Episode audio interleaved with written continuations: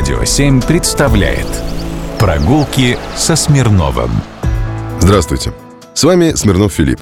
В 1902 году вместе с группой актеров художественный театр оставил Всеволод Эмильевич Мейерхольд. Он начал в том году, 120 лет назад, свою режиссерскую деятельность.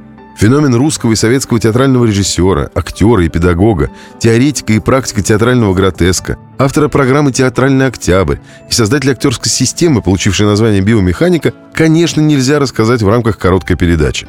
Но наметить места в Москве, где об этом и другом можно чуть побольше узнать, надеюсь, получится. Мейерхольд сначала учился на юридическом факультете Московского университета.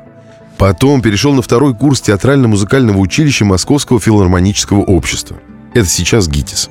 Перешел он в класс Немировича-Данченко. Затем вступил в труппу МХТ. Потом уехал в Херсон, откуда по предложению Станиславского вернулся в Москву на год, где на Поварской в театр-студии ставил свои спектакли. Но ни один из них не увидел света, так и оставшись экспериментом. После революции Мейерхольд заведовал театральным отделом наркомата просвещения, а в 1920-м возглавил театр собственного имени, которым и руководил до закрытия театра в 1938 году. Мейерхольд репрессирован. Был дважды женат. Вторым браком на своей ученице Зинаиде Райх. До знакомства с Мейерхольдом Зинаида была второй женой поэта Сергея Есенина и родила тому дочь и сына. Мейерхольд усыновил детей супруги и воспитывал их как своих. Сегодня в принадлежавшей супругам квартире в доме номер 12 в Брюсовом переулке находится музей-квартира Всеволода Мейерхольда. Именно здесь, спустя 24 дня после ареста режиссера, была при невыясненных обстоятельствах убита Зинаида Райх. От подлинной обстановки жилища Мейерхольда Райх, к сожалению, осталось немного.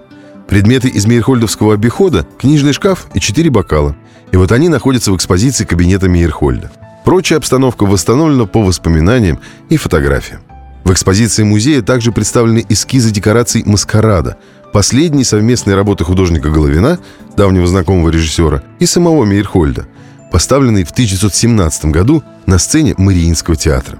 А вот остальное мы можем с вами узнать только из книг или воспоминаний. Прогулки со Смирновым. Только на Радио 7.